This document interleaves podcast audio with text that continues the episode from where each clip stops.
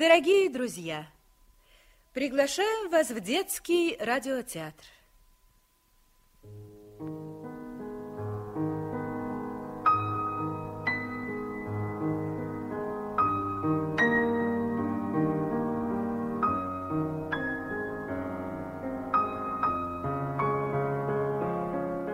Сегодня вы услышите спектакль по пьесе Анатолия Алексина «Обратный адрес».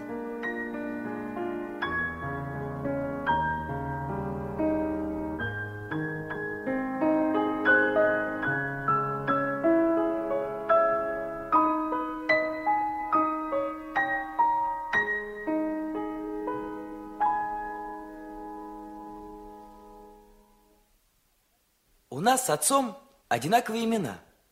Он Сергей, и я Сергей. Если бы не это, не произошло бы, наверное, все, о чем я хочу рассказать. Началось это полтора года назад, когда я был гораздо моложе и учился в восьмом классе.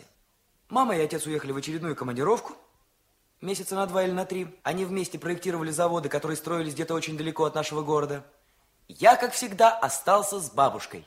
Ну, составим план нашей холостой жизни. Два месяца будем вдыхать воздух свободы. Это неплохо. Сколько денег мы откладываем на кино?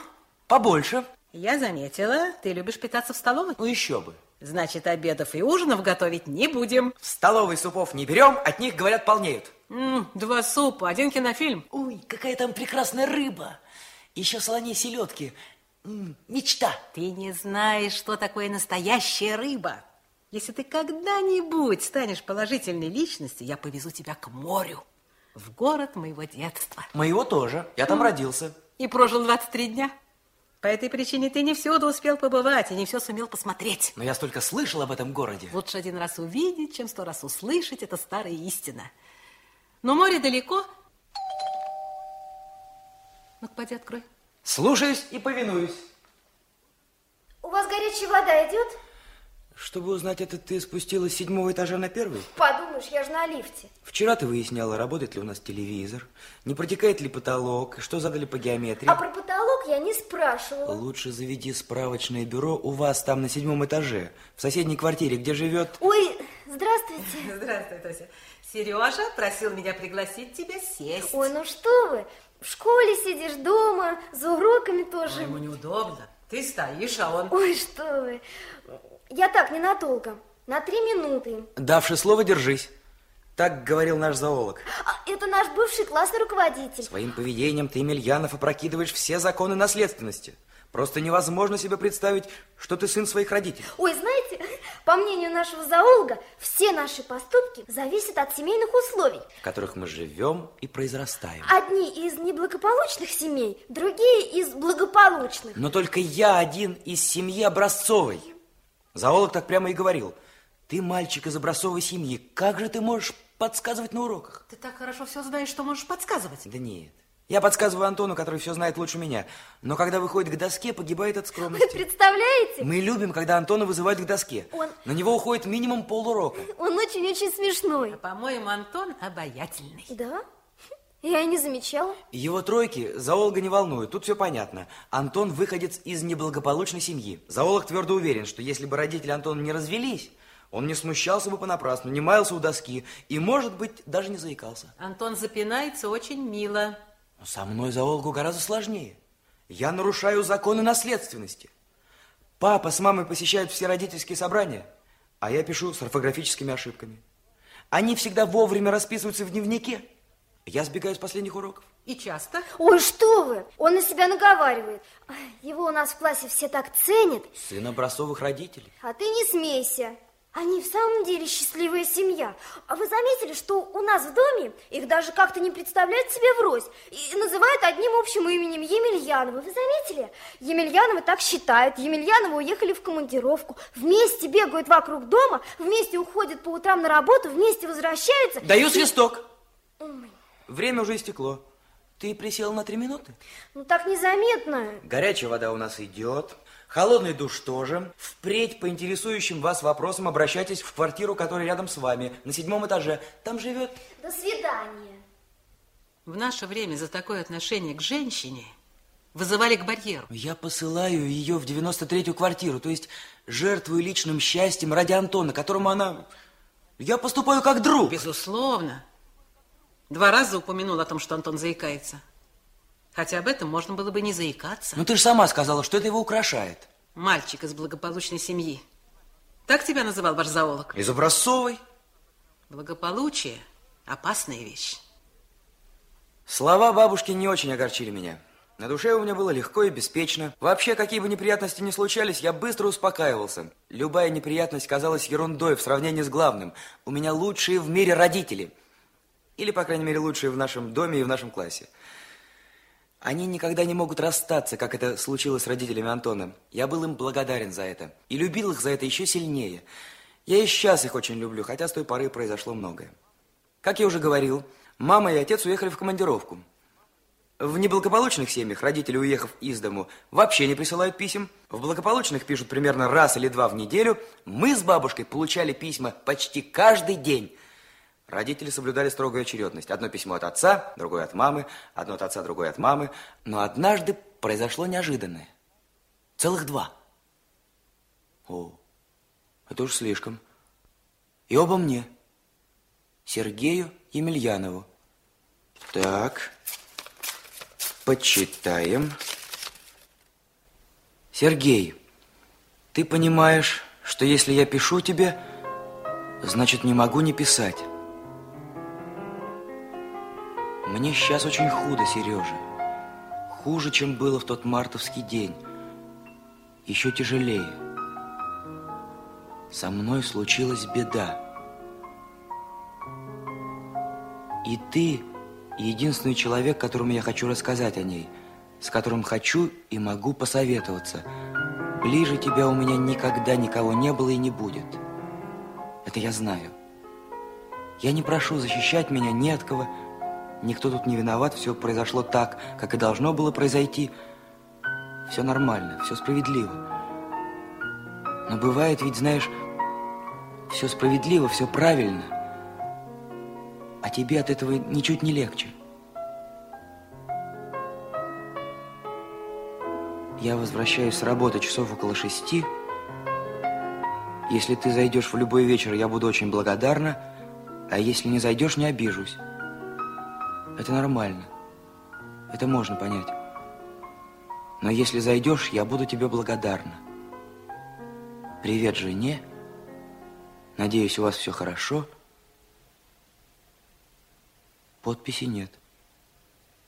Только две буквы. Н. Е. А второе письмо? Сегодня очередь отца. Да, от него. До того дня жизнь казалась мне настолько простой и ясной, что я редко в чем-нибудь сомневался. Но в тот день мне необходимо было с кем-нибудь посоветоваться. К бабушке я не мог обратиться, все-таки она была маминой мамой. Иногда, бывало, обращался за советом к Антону, хотя его советы не устраивали меня. Согласно им, почти всегда нужно было жертвовать собой во имя правды и справедливости. А я жертвовать собой не любил, но я верил своему лучшему другу, я знал, что если когда-нибудь меня подстережет настоящая опасность, я приду за помощью именно к нему. И вот опасность возникла. Я еще не мог разглядеть ясно ее лица, но я предчувствовал ее. Кто это тебе пишет? Если, конечно, хочешь мне рассказать. Это не мне. Это отцу. Там на конверте обратный адрес. Я пойду сам и все ей скажу. Но ведь она тебя не звала? Она зовет отца, а придет его сын. Я бы лично не смог. Но ты вот и допустил. Это самое, со своим отцом. Ну, мне тогда было полтора года. Но вообще-то он полюбил. Мало ли кто кого полюбит. Вообще-то это немало. Я пойду по этому обратному адресу. В письме говорится... Ты не имел права читать. Оно же не тебе послано. Что ты все время нудишь про мои права? А обязанности? Обязан же я защищать. Не прочитать я имел право. На конверте написано Сергею Емельянову. Я не виноват, что у нас с отцом одинаковые имена. Н.Е. Надежда Евгеньевна. Или, может, Ефимовна? Или Егоровна. Отец для нее самый родной человек, самый близкий. Он никогда не был таким даже для мамы. Мама говорит, что дороже всех для нее я. Говорит при отце. А для той... Нет, я пойду. По дороге я репетировал предстоящий разговор. Это вы писали? Да. Ответят мне тихо. Вам просили вернуть. И гордо спущусь по лестнице. Но прежде нужно было по этой лестнице подняться. Н. Емельяновой три звонка. Емельяновой? Что за странное совпадение? Так, может быть, она просто папина родственница? Двоюродная сестра, например? А я о ней ничего не знаю. Забыли мне рассказать, что ж такого? Ты кому? Мне к Емельяновой. Ты от Шурика? Нет, я по другому вопросу. А, ну, проходи, проходи. Я вздрогнул и застыл на пороге комнаты, потому что увидел отца.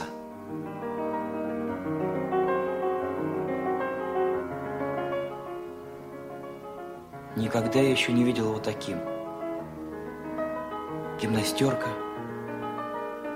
пилотка. Какой он худой.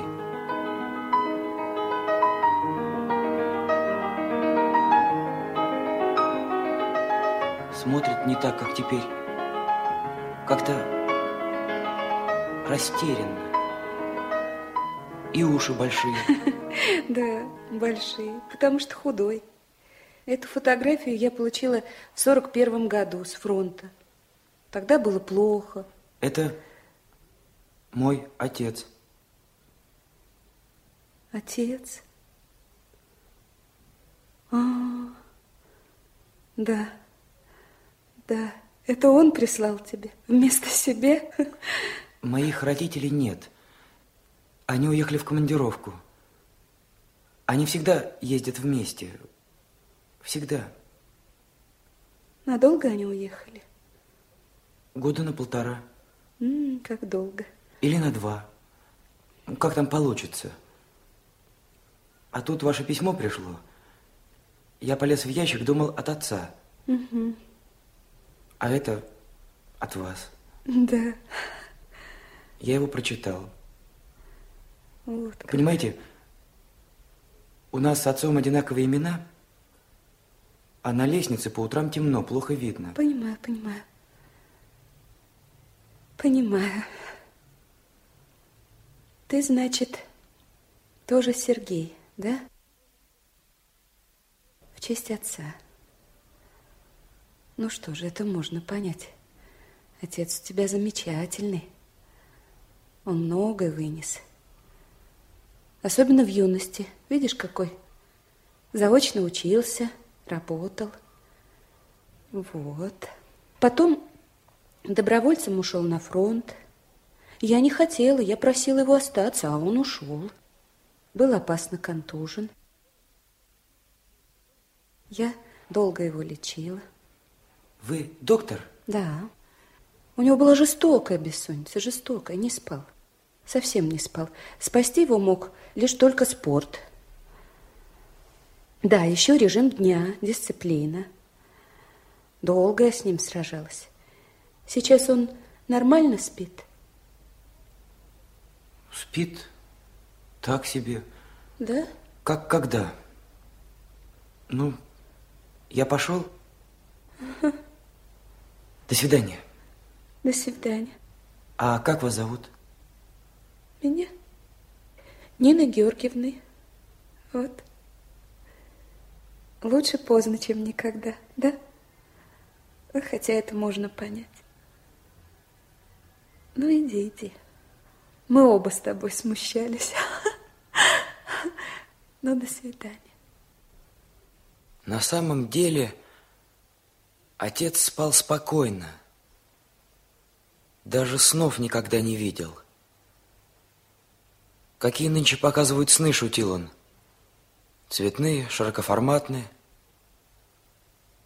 Но я почему-то не решился сообщать ей об этом. Она была женой отца.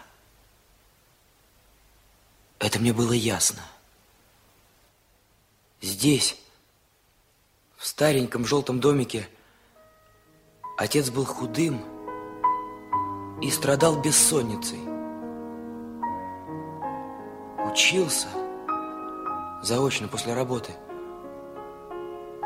Наверное, она ему помогала. Отсюда ушел на фронт и сюда же вернулся. Она его лечила.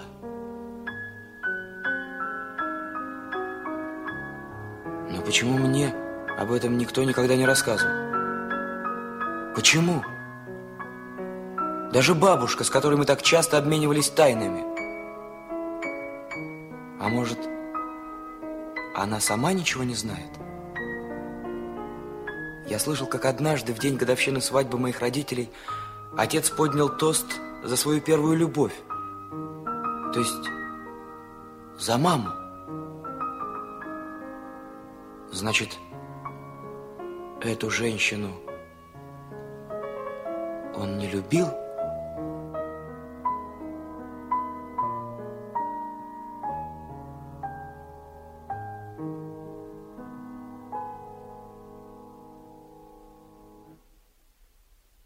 Что ты читаешь? Всадник без головы. Сколько лет ты его читаешь? И своих трех мушкетеров? С десятилетнего возраста. Я умру над этими книгами от волнения. Бабушка, ответь, пожалуйста, на один вопрос. Бывает так, что первая любовь приходит потом. Ну, человек уже женат, а первая любовь еще не пришла. Так бывает? Пардон, я об этом уже забыла. Вот приедет отец, у него и спроси. А почему у отца? А, понимаю. Что именно? Здравствуйте, у вас есть... Присаживайся, пожалуйста. Ты здоров? У тебя что-то случилось? Ничего, ничего, присаживайся. Я хочу задать тебе пару вопросов. Мне? Да, тебе. Если б я был худым, с бритой головой и с большими ушами, ты бы забегала к нам за мясорубкой? Конечно. А почему же нет? Ну, а если б я тяжело заболел? Тебе уже надо измерить температуру? Нет, я вполне серьезно. Ты бы заходила за мясорубкой, если б я был тяжело болен. И страдал бессонницей. Я бы... Я бы тогда вообще крутила бы мясорубку здесь, в вашей квартире. Ну, а если б я потом выздоровел, избавился от бессонницы и ушел от тебя? Ну куда же ты отсюда ушел бы? Ты же здесь живешь. Тут твои родители. И бабушка тоже. Железная логика. Тогда скажем иначе. Если б я выздоровел и заставил тебя уйти, ну, короче говоря, выгнал бы тебя из квартиры, сказал бы, что ты больше не нужна, ты бы продолжала забегать за мясорубкой. А все-таки Майнрид молодец. После него мне приходит в голову самые неожиданные идеи. Вот, например, захотелось пойти в кино четвером. Ну, По-моему, настрою. А я приглашу Антона. Антон, из уважения к моему возрасту спустись на первый этаж. Ничего не случилось, наоборот, есть прекрасное предложение. Как он мне нравится. Он похож на мальчика, которого я любила в городе моего детства. Это был мой будущий дедушка? Между тем мальчиком и твоим дедушкой были и другие безумные увлечения. Но мальчика, похожего на Антона, я запомнила на всю жизнь. В нем было то, чего нет в тебе. Застенчивость, интеллигентность. В кино, как полагается, мы пойдем парами. Я с тобой, а Тося с Антоном. А ты уж с ним и иди. А ты будешь мучить Тосю разговорами о мясорубке? Нет, пожертвую собой, но ее от тебя избавлю. Мне хотелось сделать Нине Георгиевне что-то приятное. Но ведь я даже не спросил, какая у нее беда. Она писала, что защищать ее не от кого. Может, ей просто нужно, чтобы кто-нибудь выслушал, с кем-нибудь поделиться. Защищать, конечно, труднее, чем просто выслушать. Но на защиту не нужно иметь прав. Чтобы защитить человека, не надо даже спрашивать его разрешения. А чтоб ты мог просто выслушать, надо, чтобы тебе рассказали, чтобы с тобой поделились. Станет ли со мной делиться Нина Георгиевна? Я не знал. Но я должен был вновь пойти к ней. Ведь с ней случилась беда. И я к ней пошел. Это ты? Заходи. Я как раз изучаю портрет. Вы похожи. А говорят, что я похож на бабушку, мамину маму. Правда? А походить на твоего отца тоже совсем неплохо. А почему вы... Ну... В общем, расстались? Да так получилось. Так. Я ведь гораздо старше твоего папы, Сергея. Ну, все это можно понять. У вас какая-то беда случилась? Да. Когда это случилось, я взяла мальчика из детского дома. Ему было два с половиной года. Он потерялся на войне. А сейчас ему 16 лет и 7 месяцев. Вот, недавно нашлись его родители. Так и должно было случиться, это нормально. Это можно понять. Его зовут Шуриком. А ты откуда знаешь? А вы вчера подумали, что я от Шурика, когда открыли дверь. А, да, да. Он уехал. Он уехал к своим родителям. Они остановились у родных, и вот все не возвращается. Я знаю адрес. Вот он, он на столе. Но ехать нельзя. Может, родители хотят, чтобы он к ним привык. Это можно понять. Тогда, много лет назад, мне было трудно. Но сейчас еще хуже.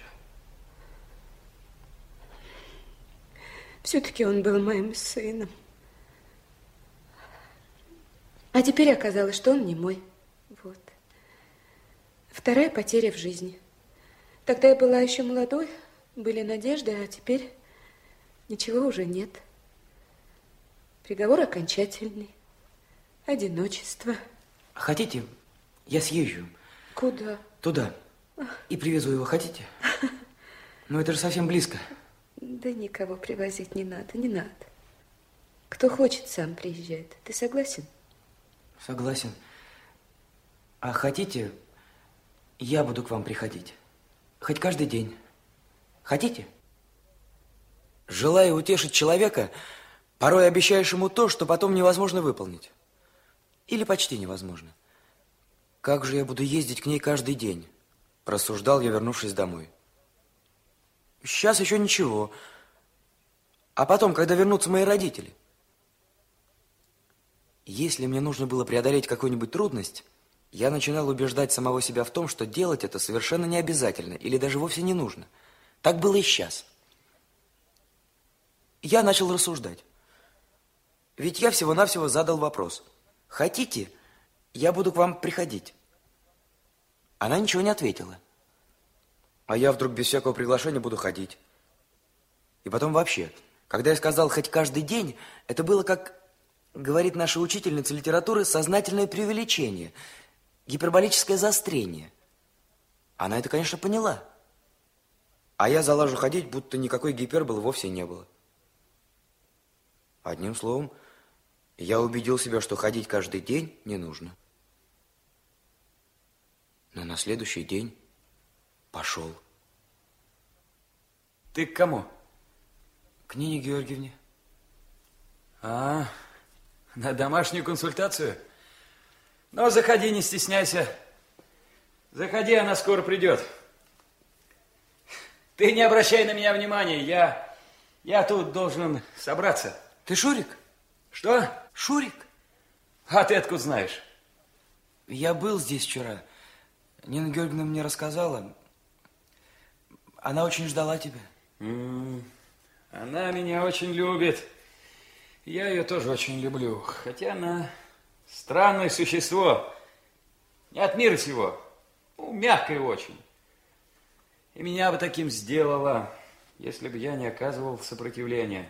Это было мне нелегко. У нас даже бывали конфликты. Сейчас, когда я узнал своего отца, я понял, что по мне от рождения отцовский стержень. Это меня и спасло, понимаешь? Ты теперь сменишь фамилию? Ну, вероятно. Перемени. Зачем тебе быть Емельяновым? Ну вот видишь, видишь, и ты меня понял. Как тебя зовут-то? Сергеем. Слушай, помоги мне, Сергей, а? Дождись Нину Георгиевну, она скоро придет. У нее день родительских консультаций. Ну, расскажи ей, как живой свидетель. Тебе же все равно ее дожидаться. Ты же ведь на домашнюю консультацию. На какую? Ну, как на какую? Ты разве не пациент? Не из нашей школы? Нет, я из другой. Я по другому вопросу. Ну, не буду вдаваться, некогда. Жаль, что ты не из нашей школы. Хотел оказать тебе небольшую услугу, ответную, так сказать. Какую? А, да зачем тебе, раз не из нашей школы-то? Ну, хотел вспомнить о шалостях раннего детства. Она ведь почти ничего не видит. И вежливо очень. Даже если не верит, не решается этого показать, ну, чтобы не обидеть, не ранить, как она говорит. Ну, ребята, конечно, этого ничего не знали. Ну, я им подсказал по-дружески. Если, мол, хотите смываться с уроков, ну, делайте это законно, по всем правилам.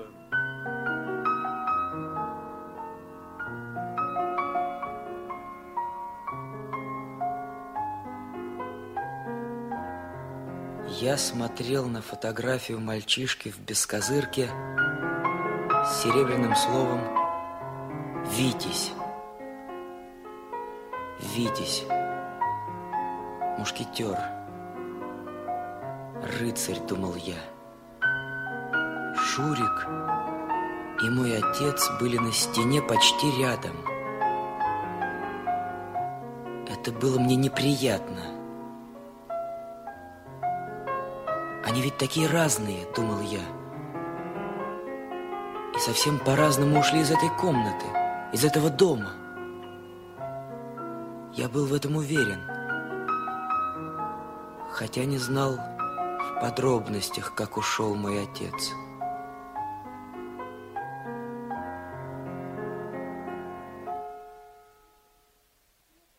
Спрятался.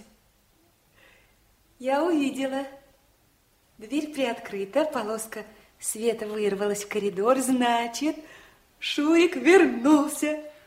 Он возвращался. Спрятался? Это привычка у него с детства. Сколько раз я его вытаскивала из-под кровати? Под кроватью, да? Нет. Закрылся в шкафу? Ну-ка, посмотрим. Пусто. Никого, ничего. Он был? А сейчас? Он ушел. Он сказал, что напишет письмо. Ну, совсем? Шурик будет писать вам. Вы будете с ним переписываться. Это можно понять. Он должен был выбрать. И выбрал мать и отца. Это нормально. Это можно понять. Да ваш Шурик предатель. Он предавал вас. Он использовал то, что знает о вас, как, как предатель. Он растрепал, он рассказывал своим дружкам, что вы плохо видите, и что вы добрые. И они обманывали вас, настукивали температуру, чтобы убегать с уроков. Это он научил их, а вы им верили. Мне казалось, что сперва Шурик ударил ее тем самым стержнем, который был у него внутри, а теперь уж ударил я. Но почему она всегда может понять тех, кто приносит ей горе? Почему считает нормальным все плохое и несправедливое, что случается с ней? Почему? Простите, Нина Георгиевна, это было давно, когда Шурик был еще маленьким. Он просто не понимал, был еще несознательным Это было давно, а сейчас ему стыдно. Он сам сказал, не верите? Я верю, верю. Я верю. Это можно понять. Это можно понять. Это нормально. А я ведь не детский врач. Это я из-за Шурика в школу пошла, а я невропатолог. Вы опять осуждаете только себя. Ну почему? Да потому что не имею права лечить детей. Я их люблю. Правда, я их люблю. Ну, что ж, тем более не имею права. Они обманывали меня. Значит, не уважают. Ну что вы? Ну что вы? Это взрослые, когда уважают, не обманывают. А мы все равно обманываем. Не верите? Честное слово. Он так поступал ради друзей. Правда, ради друзей это можно понять. А я... Я не должна работать в школе. Да-да, да. Я люблю ребят, но, видно, не очень-то в них разбираюсь. И э, не очень умею лечить, это главное. Сейчас посреди учебного года уйти нельзя. Но за лето надо будет подумать. Надо будет подумать за лето. Я не имею права. Это мне ясно. Она продолжала его любить. После всего, что я ей рассказал. Это было непостижимо. Казалось, отец, уйдя из этого дома, доверил мне обязанность защищать Нину Георгиевну. Или, вернее сказать, переложил на меня эту обязанность. И я уже не мог от нее освободиться. Но что я должен был сделать? Я докажу вам, что вы можете лечить детей. И должны. Я докажу. А его верну. Разыщу его и верну. Я запомнил адрес. Запомнил.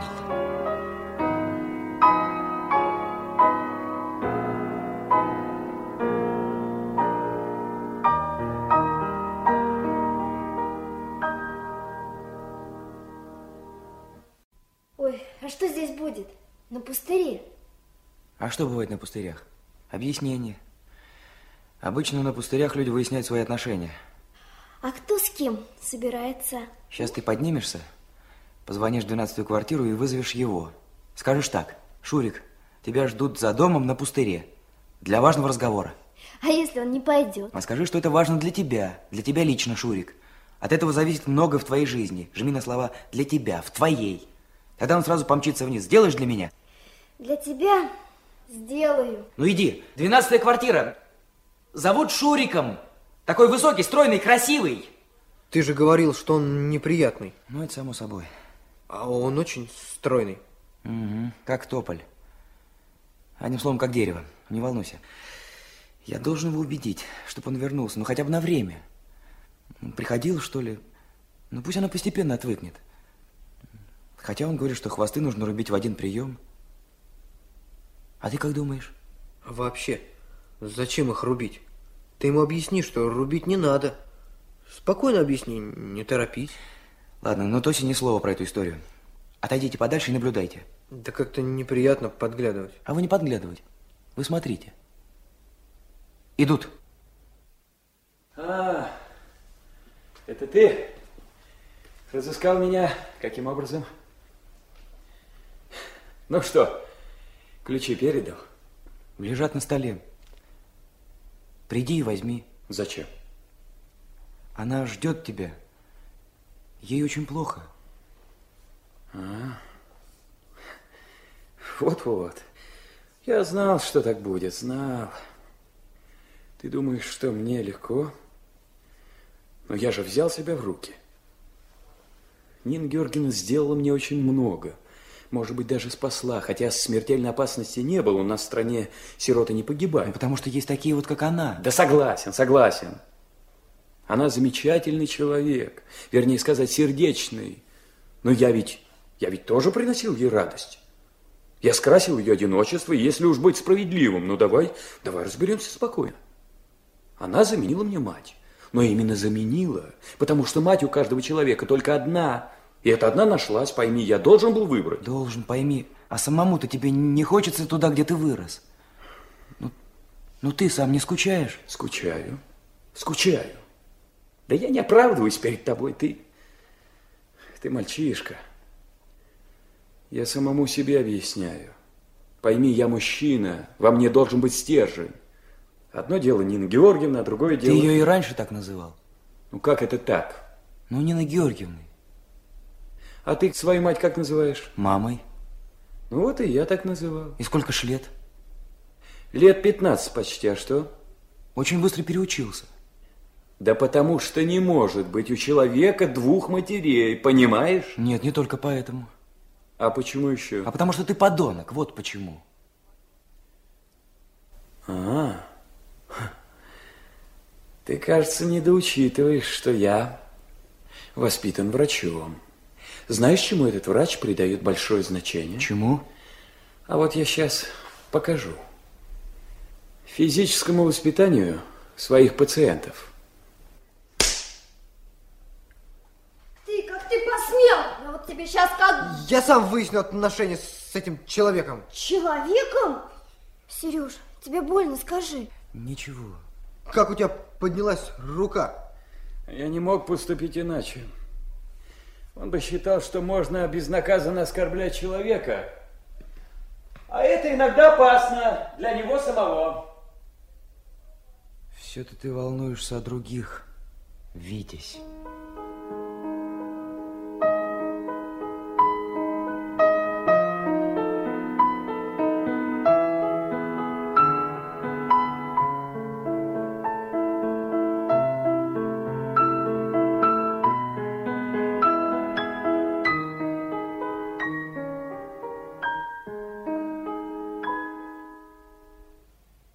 А Нина Георгиевна продолжала любить его. Я обещал Нине Георгиевне разыскать Шурика и привести. Чего не пообещаешь человеку, когда хочешь утешить его. А что я теперь ей скажу? Зачем к ней приду? Ведь она меня ни разу не приглашала. Но не прийти я не мог. Значит, надо было найти повод. Одновременно мне хотелось доказать Нине Георгиевне, что она может быть детским врачом и работать в школе. Два этих замысла надо было объединить. Но как? В те годы я легко находил выход из трудного положения. Я мог притвориться, наврать, разыграть кого-нибудь, если это было нужно. И мысль моя устремилась в привычном для нее направлении. Я обращусь к Нине Георгиевне за медицинской помощью. Пусть спасет какого-нибудь мальчишку от серьезного, очень опасного заболевания. Хорошо бы смертельного, мечтал я. Но кого спасти? Какого мальчишку? Лучше всего пусть спасет меня, внезапно решил я. Ну, конечно, меня самого. Нина Георгиевна должна раз и навсегда убедиться, что все детские врачи и в подметке ей не годятся. Но разыгрывать мне ее не хотелось. Я был в растерянности. Не понимал, что же произошло? Почему я не мог выполнить свой план, который мне казался таким удачным и остроумным? И только сейчас, когда прошло время, я понял. От меня уходило детство. И уходя, оно предлагало помощь, которой я уже не мог воспользоваться. Обмануть Нину Георгиевну я не мог. Но должен я был доказать, что верю ей как врачу, и что она умеет лечить детей. Вдруг меня осенило. Какой же я недогадливый идиот. Зачем спасать меня, если есть на свете Антон? Антон, которому в самом деле надо вылечиться от застенчивости, нерешительности и даже от заикания. А ведь Нина Георгиевна по профессии невропатолог. Она спасет моего лучшего друга, мы всем классом напишем ей благодарность, и она сразу поверит в свои силы. Тут все будет честно и благородно. Прямо из школы? Я заходил домой. Ну, может быть, хочешь пообедать? Я пообедал. В столовой. В столовой? Честное слово. Ты что же, остался совсем один? Не, с бабушкой. А с маминой мамой? Мгм. Я к вам по важному делу. Очень спешил. По какому важному делу? У меня есть товарищ, Антон. Так. Я из-за него к вам пришел. Он нуждается в срочном лечении. Как раз у нервопатолога. У невропатолога. А, да. Он очень застенчивый и скромный такой. Заикается даже. Все время хватает двойки, хотя все знает. Знает, а у доски стоит и молчит. Представляете? Не может ответить. А мать его говорит, что утопится, если из него ничего не выйдет. Он очень хороший парень. Скромный такой. Если бы вы его могли вылечить. Я поэтому и пришел, чтобы вас попросить. Чтобы не приходить к человеку или уйти от него, надо иногда придумать ложные причины, потому что истинные бывают слишком жестоки. Но чтобы прийти, ничего не нужно придумывать. Надо просто прийти, и все. Ну что вы? Антон действительно очень нервный. Я хочу, чтобы он вылечился. Не верите? Честное слово. Почему я верю? Верю, верю. И постараюсь. Прошло время. Я ни разу не сказал дома, что знаю ее, а она ни разу не спросила, говорю ли я о ней и что говорю. Она не вошла в наш дом даже воспоминания. Я боялся что-то разрушить, боялся обидеть маму. Мама была счастлива, и я дорожил этим счастьем. Я готов был сам сделать все, что нужно было Нине Георгиевне. За отца, вместо отца. Чтобы прийти к человеку, ничего не нужно придумывать, сказала она. Я больше и не придумывал ничего. Даже Антон оставил в покое, пусть заикается. Бабушка считает, что это ему к лицу. И так пролетело полтора года. Все было, как говорит Нина Георгиевна, нормально. Родители опять уехали в командировку. Мы с бабушкой снова питались в столовой. А я почти каждый день приходил в маленький двухэтажный домик, словно к себе домой. И вдруг, неожиданно, Ну вот, дождалась. Чего? Опять плохо дышится. Поднялось давление. От чего? М, Оно поднимается и от радости, и от горя. А у тебя от чего? У меня от письма. Кто его написал? Как-то кто? Твоя мать, разумеется. Сегодня ее очередь. И что она пишет? Мы, может быть, отправимся в город моего детства. Ты представляешь себе? В моем возрасте это будет абсолютно естественно. Отправиться в детство. Или, иными словами, впасть в детство. Не может быть. К морю, на юг? А, обычно людям удается провести там не более 26 дней в году, а ты будешь жить там все 365. Ой, правда? А, ты заговорил языком Тоси. Наверное, от неожиданности. Как же так получилось? В городе моего детства решили открыть какой-то проектный институт, чтобы я могла умереть, как капитан Немо. Это здорово! Пардон, что ты сказал? Я счастлив, что ты поедешь в этот город, будешь плавать, нырять. И, может быть, встретишь мальчика, который заикался вроде Антона. Он уже 11 лет на пенсии. Вот и прекрасно. У него много свободного времени. Встретитесь, поговорите. Посидите на лавочке. Вам ведь есть что вспомнить. Что ты имеешь в виду, нахал? Ну, как вы учились в школе, пардон, в гимназии. Не подчеркивай мою старость. Но ты же сейчас сама. Сами с собой мы можем поступать самым ужасным образом, но другим этого не позволяем. Одним словом, ты рад? Ой, просто не нахожу слов. А, а, опять Тося. Я должен немедленно сообщить им обоим, ей и Антону. По дороге я передумал. Нет, все-таки прежде всего я должен поделиться этим с Ниной Георгиевной. За эти полтора года я уже как-то привык. Я держу в поле зрения троллейбусную остановку, а ты появляешься словно из-под земли. А я на автобусе, так быстрее. А потом проходными дворами. Как твоя контрольная по математике? А это уже не имеет значения. Ну почему это? А потому что мы уезжаем. На каникулы? Нет, навсегда. И куда же? В город, где родилась бабушка. Это на юге, у самого моря. И я там родился. Правда, я жил там недолго. Всего 23 дня. А потом уехал. Вернее сказать, меня увезли оттуда. А теперь увезут отсюда. А это не совсем точно. Может быть, проектный институт там не откроют. Его только хотят открыть. А потом раз и не откроют. Нет, его откроют. Я уверена.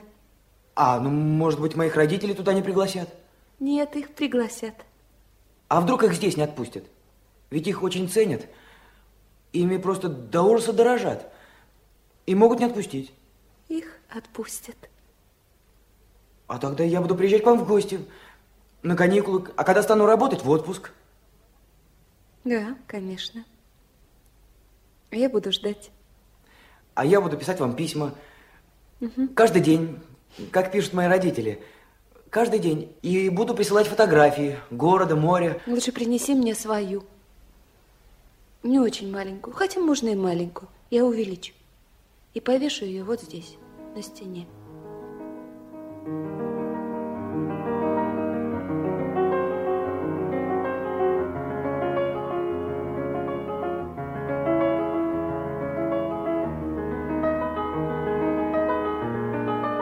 Быть там, на стене, рядом с теми, кого она потеряла?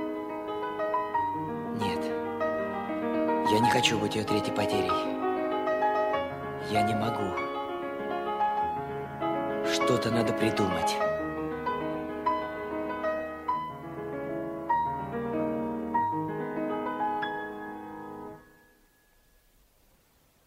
Что это ты вдруг выставил чемодан? Ты думаешь, что на юге одежда нам не понадобится? Слышала сводку погоды? А что? Еще весна, а в городе твоего детства уже 18 градусов. И это в тени. Ну что ж, придется побыть в тени. Хотя ты это не очень любишь. А я думаю не о себе. Это уже неплохо. Я думаю о тебе. В твоем возрасте... Осторожней. При твоей бессоннице ехать в адское пекло. У меня одна бабушка, я не хочу ее потерять. Ты меня растрогал. Дай мне, пожалуйста, носовой платок, он там в чемодане. Я не шучу. И у отца было плохо с нервами после войны. Это уже историческая подробность. Ну, а я? Я часто кричу. Без всякой причины. Могу подтвердить. Но это же все от нервов. Или от воспитания. Но главное, это ты. Я никогда не прощу себе... Раньше мечтал ехать в город моего детства. Теперь мечтаешь туда не ехать. Помнишь, отец вырезал из журнала абзац и просил повесить его над твоим столом? Жизнь человека – это маршрут от станции рождения до станции смерти со многими остановками и событиями в дороге. Надо совершить этот маршрут, не сбиваясь с пути и не выходя из графика. А ты только делаешь, что сбиваешься? Некоторые поезда ходят вне графика и вне расписания. Я читал поезда особого назначения, которые помогают или спасают. Кого что хочешь спасти в данном случае? Тебя. Ну и вообще... Вот теперь ты внес некоторую ясность. И с Антоном не хочется расставаться. Ну и с Тосей. Я же очень привык. Нет, я определенно не возьму тебя в город своего детства. Ну, конечно, потому что сама не поедешь туда. Нет, я поеду. Убери чемодан. Я повешу все обратно. Ладно, повесь. Но сначала выполни мою последнюю просьбу. Там в чемодане есть пузырек. Достань его. А тут не один пузырек. Здесь просто аптека. Зачем тебе столько лекарств? Для коллекции. Каждому свое, тебе значки, а мне порошки и таблетки. Ты шутишь? Это единственное средство спасения. Пока ты не принесешь пузырек... Какой? Вот, этот. Возьми, накапай на сахар. Сколько накапать? Три капли. Но тебе лица нет. Болезнь. Это и есть лицо старости. Так, возьмем сахар под язык. С детства люблю сладости. Может быть, вызвать эту самую неотложку? Ни за что. Они увезут меня в больницу. А я люблю болеть дома. Что же делать? Позвони в поликлинику. Хотя уже поздно. Не в том смысле, что я собралась умирать, а просто уже семь часов вечера. Я знаю, кого надо позвать. есть один замечательный врач. Правда, она лечит детей. Это подходит. Я же говорила тебе, что я понемножку впадаю в детство. Открой пошире окно. Что случилось? Ты что, заболел? Да нет, бабушка. Сердце. Вы должны привести Нину Георгиевну. Это прекрасный врач. Она живет совсем близко. Три остановки на троллейбусе. Вот видишь? Внизу. Обратный адрес. Потом вернешь мне. Не потеряй. Хорошо. Не беспокойся. Да лучше мне, а? Нет. К тебе есть другая просьба. Ты скажешь Нине Георгиевне, что заболела твоя бабушка. Ты можешь это сделать для меня? Для тебя могу. Возьми ключ. Пусть это будет твоя квартира. Согласна? Еще бы. А вдруг Нина Георгиевна не окажется дома, думал я. Но я зря волновался. В таких случаях она всегда была дома. Она пришла, чтобы спасти мамину маму. Пусть думает, что это мама Тосиной мамы, рассуждал я. Фамилия у бабушки другая. Зачем ей знать, что она в нашем доме? Зачем волноваться? Я ждал во дворе, пока Нина Георгиевна выйдет из нашей квартиры. Нина Георгиевна, я так благодарен. Ну, как Тосина бабушка? А разве Тося твоя сестра? А почему? Мы что, с ней похожи? Хм. Этого я не заметила, но если у вас одна общая бабушка.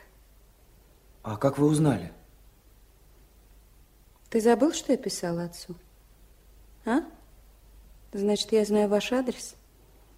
Но это не важно. Я тебя понимаю. Важно то, что случилось с бабушкой. А с ней что-то случилось? Да. Это началось давно. Сердечная астма. А климат нашего города для нее очень вреден. Здесь влажно и сыро. Вы ей об этом сказали? Конечно.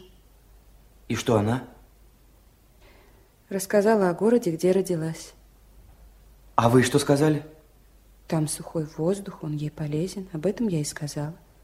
Посоветовала ехать туда, раз есть такая возможность. Вы так сказали? Да. Не может быть. Ведь я ее только что уговорил. С таким огромным трудом. Сережа, здоровье уговорить невозможно. Ну зачем же вы сами? Но я не сама, ты позвал меня. Но ведь тогда и я должен ехать. Да.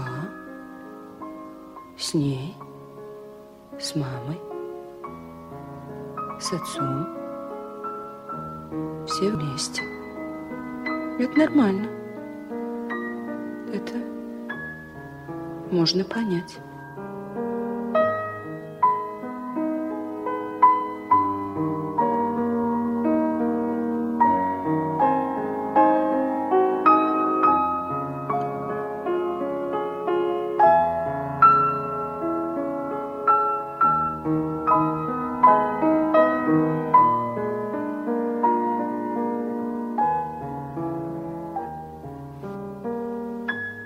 Совету мы уехали в город, где родилась бабушка, мама, и где я провел первые 23 дня своей жизни. Она опять принесла себя в жертву ради других. Хотя нет, я не буду ее третьей потерей. Ни за что. Быть может, потребность стать чьим-то защитником – пришла ко мне первым зовом мужской взрослости. Нельзя покинуть, забыть того первого человека, который стал нуждаться в тебе.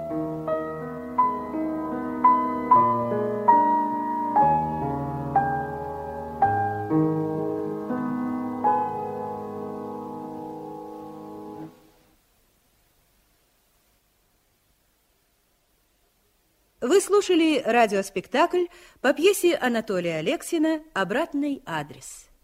Режиссер Игорь Негода. Музыка Петра Изотова в исполнении автора.